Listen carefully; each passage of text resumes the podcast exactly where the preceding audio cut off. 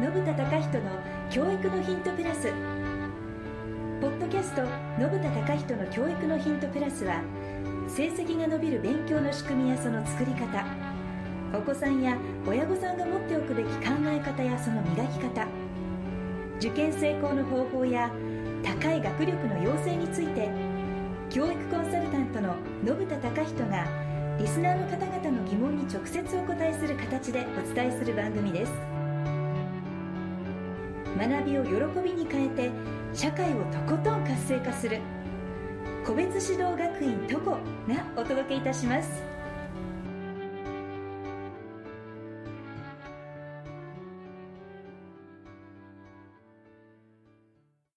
信田隆人の教育のヒントプラスベトナムコンサルタントのリー・ホギです信田隆人です先生よろしくお願いいたしよろまくす、お願いしますえー中二男子あれなんか最近男子多いですね男子からの質問です、国語の勉強方法を教えてくださいなんか苦手なんですかねそうですね中2になって国語の点数が伸びないと、はい国語の勉強方法ってかなり大きな話になありますねジャパニーズですねジャパニジャパニーーズズねはい国語の勉強方法はいあのどうすればいいですよねはいはい中二かまあ中3のね受験直前だとまた変わってくるんだけど、はい中二だったらまだねまだ約来月1年にねちょっとぐらいありそうまそうすそうね受験はい受験っていうことでもないので、まず基礎を固めそたいうでですすね,、ね受験受験直前になっちゃうともうテクニックみたいになっちゃうんだけど、はいはいはい、まあ、今回はそういうことではなくて、はいまあ、その根底力というかねそうですねどう鍛えたらいいのかなっていうところですよねはいはい、わかりました国語力つけたいと思ったら大体やっぱり大きく3つあるんですよ、つけ方3がつはいはいはいで全部やるってことじゃなくて、うんどっかに引っかかると思うんだよねあ三3つあるけど、うんどれかなんか苦手だったり、うん引っかかるところあるんじゃそないうかそとうそうそこであの手がかりをねつけてもらえ掴んでればなって思うわけですでその3つのうちのその人、引っかかったものに対してうんやっていけばいいんじゃないかと、そうですいうことですねはい、 3つっていうのは何があるんでしょうまずですね1つ目はい1つ目これ逆のアプローチなんだけど、はい国語が苦手になる人の特徴ってあるのねはいうん、国語が苦手になる人の特徴っていうのはあって特徴はいこれね非常に大きな原因っていうのははい言葉なんですね、ほまあ、国国語語だからねう言葉あのね文章読むじゃないですか、はい読みますねうん、で多分学校の点数、ね、テストとかにうまく答えられなかったりうんうんだと思うんだだよね、そうですね、うんその大きな理由ってやっぱ言葉の意味が分かんないってやつだね、あまあいわゆる語彙力というかそう言葉の意味ですね、うんあああそうかのまあ、ひ説明的な文章にしてもはい文学的な文章にしても、はいまあ、日本語って一応声出して読めはするからはいあそうですね、うん、読めるは読めるんだけれども、はいその言葉の意味が分かってないんだよねあ読んでるだけとそう読んでるだけ、つかめてないわけですね、うんうんうんああそれは困っちゃいますね、うん、ただねあの国語辞典引いたことあるかなって、おっとで言は葉イコール国語辞典ですねうん、引いたことない人多いですね国語辞典引いてさはい隅々まで読んでみると面白いんだけど面ね白いですね、うあのこの間やっぱその中学生のお子さんなんか聞くと、うん家に国語辞典ないってお子さんあいらっしゃいますよーうんびっくりしますよねそうだよねあの電子辞典辞書かまあそれでもいいしあとはアプリですかね、うんアプリでもいいからねああそうですかあの持ってやってみたらどうでしょうかねそうですねまず言葉なそうのそうで辞書ですねあとこれは趣味の世界になるんだけどもちろんアプリ系でもいいし、はいはいはいあえてこの時代にはい分厚い紙の国語辞典っていうのもいいよね、そうですよねうんはい国語辞典ですよやっぱりはい、昔のおじさんとしては そうそうそうはい、でそれもあの国語中辞典っつってこのなんていうかな、はいはいちょっとね薄めなは7センチぐらいのやつでもいいしいちょっと趣味の世界に入りたければ12センチぐらいのやつありますよあね10ページぐらいうんありますねあるあるれ昔一家に一一一冊ありましたよあったでしょありましたあれね私自分のことあんま言わないんだけどはい小学6年から大学受験までずっと使ってたのね一冊をあの1 2センチのやつあその そうでっかいやそうつそうそう小学校6年生の時なんで辞書がそんなでかいのがあったんですこれもう言っていいあのねまあ厳密には小6の卒業する時からなんだけど、か、はい、あの担任の先生とすごい仲良くなっちゃってさはいはいはい卒業する時にくれたんだよねえー、先生がそう自分の一冊をうんあの買ってくれたんだと思う多分えその全員にってわけじゃないんですよ多分違うと思うんだけどあその卒歌先生だけになんかねくれたんだよねうわーそれ人生変わりますねねそれ超嬉しくてあはあと思って俺これ使おうと思ってい大学受験までずっとそれ使って今でも家にあるありますよありますよありますよよ、うん、そうそうなんていうかな趣味の世界なんだけど今となってはね、いやーでもね、うん僕なんかの頃は、あの卒業祝いにやっぱり辞書ってもらいましたよあーねあ、るよね学校からもらったり、その親戚のおじさんからもらったりっていうのありました、あるあるよね、今ないですよねねアプリやるよって言われうたもねん、あのさ机の上にさドンって置いてさはいいいじゃんあいいペラペラペラペラとかめくってさ皆さん辞 書えっとい今ねあのブックオフとかでも売ってますからそうそうそうはであの辞書のいいとこって何かっていうい、と、はい、電子辞書ってピッて調べてそれだけじゃないでそすうなんかですあの辞書ってつい見ちゃうんだよねそう横ねそう横見ちゃうんだよそうへえとか思ってでマーカーとか入れとくそうそうとあれここのこの文字3回目だよなんつってねそうお前いい加減覚えろみたいな、うん自分にプレッシャーかけたりしそうました言葉に対する興味が湧いてくるっていうのかな、あーそうですか、うん国語皆さん頑張りましょう、はいこれが1つ目でしたそうでした2つ目はい2つ目ねえっとですね国語っていうとみんなさん何想像するかなってことなの国語じゃあ国語の教科書何書いてあるっていうと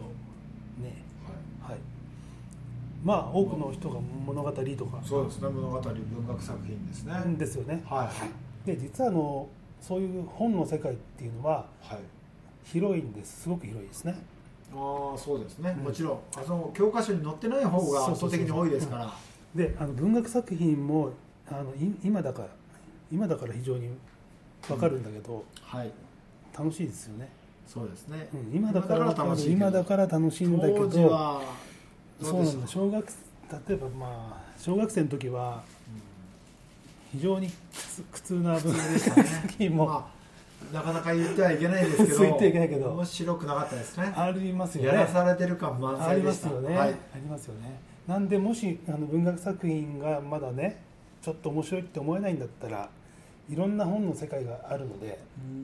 それからあと文学作品といえども作家によって全然書くスタイルが違うので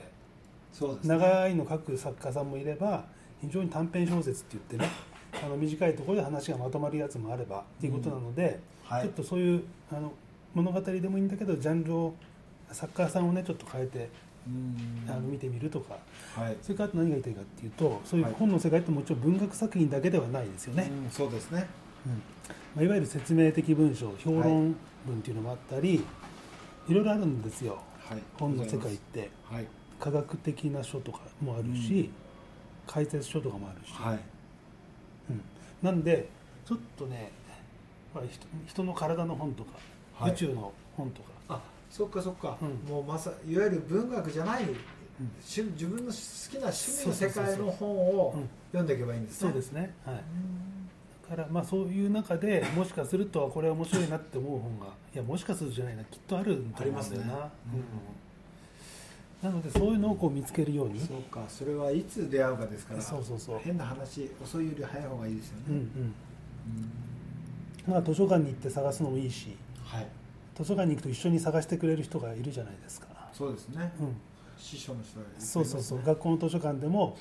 ね、区民図書館とか市民図書館とかでもね、はい必ずそういう人がいるので、ありますね一緒に探してもらったらどうです、はいうん、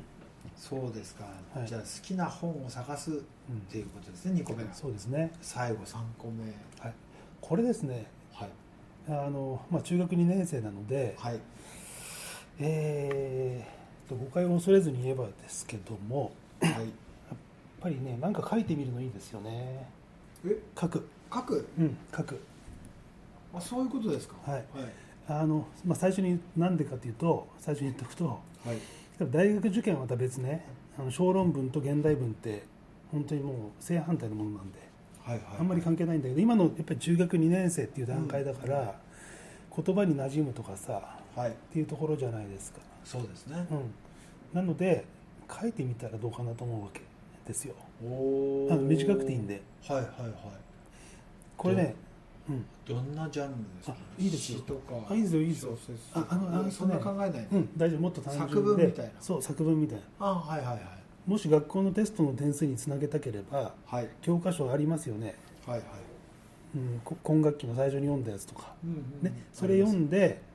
感想を書くの苦手だったらあらすじでもいいか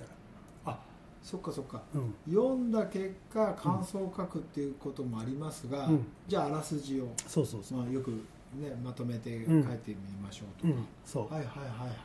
いね、でそれをそうするとね書くのが苦手かもしれないよね国語苦手ってことはねあん往々にしてそうでしょうねだよいいですよだからそのあらすじ書くにしても原稿用紙1枚いかなければ半分でもいいしうんうんうん1枚に収まらなかったら2枚でもいいけどちょっとやってみてほしいですよね、まずやってみようと、うんはいはいはい、うんそうですか、うんそうすると書くと何がどう変わる感じなんですうん、あの書くってことはかはいその教科書に書いてある内容が さ例えばあらすじ書くにしても、はい感想を書くにしてもね内容をはっきり掴んでないと書けないんですよね、ああそうですね、うんはいはい、だはい、から書こうと思ってね何回も読むんだねああそういうことですね、うん結果的に読むことをうん促してあげるわけですね そうそうそうそううんうんで文章を、ね、自分でこうやって構成書くんだけどうまく構成できなければうんはい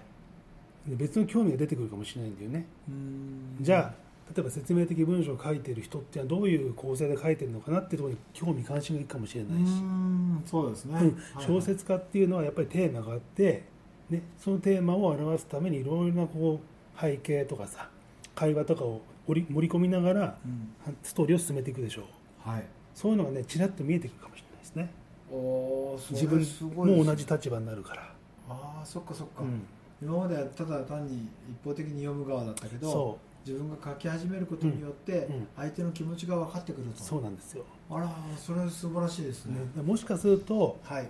ね、書くのに書くのがすごく楽しくなるかもしれなくてああ自分は、うそうかん、読むよりも書く方が好きだなって思っちゃうかもしれないしね、あすごいですね、うんあそういうことですかね、そういうのもあるかもしれないし、はいはいはい文章書くって大変なことだなと思って改さ、めて そうそうそう分かるかもしれないし、うん、そういうやっぱり言葉に慣れ親しむというかな言葉の世界うをんもっと深く知るっていうことでははいいいなって思うんですね、そうですか、うんえー国語が苦手ということでやっぱ言葉を大事にするとかそそうのために本を使うとか、うん逆に書いてみるとうんか、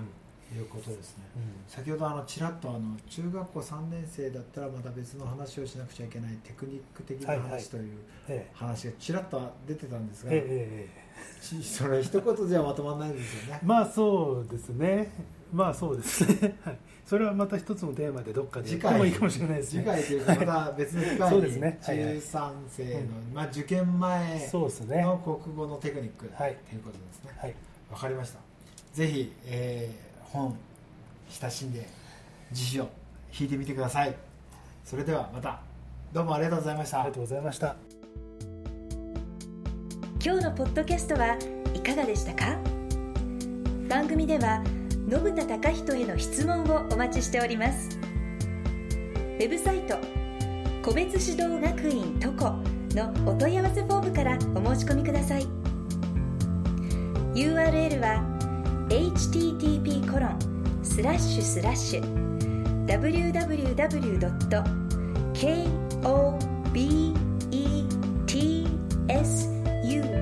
kobetsu-toco.jp ドット URL は http コロンスラッシュスラッシュ www. 個別 -toco.com それではまたお耳にかかりましょうごきげんようさようなら This program was brought to you by 個別指導学院 TOCO Produced by 15で話せるベトナム語著者リー・ホギ制作協力レムトラック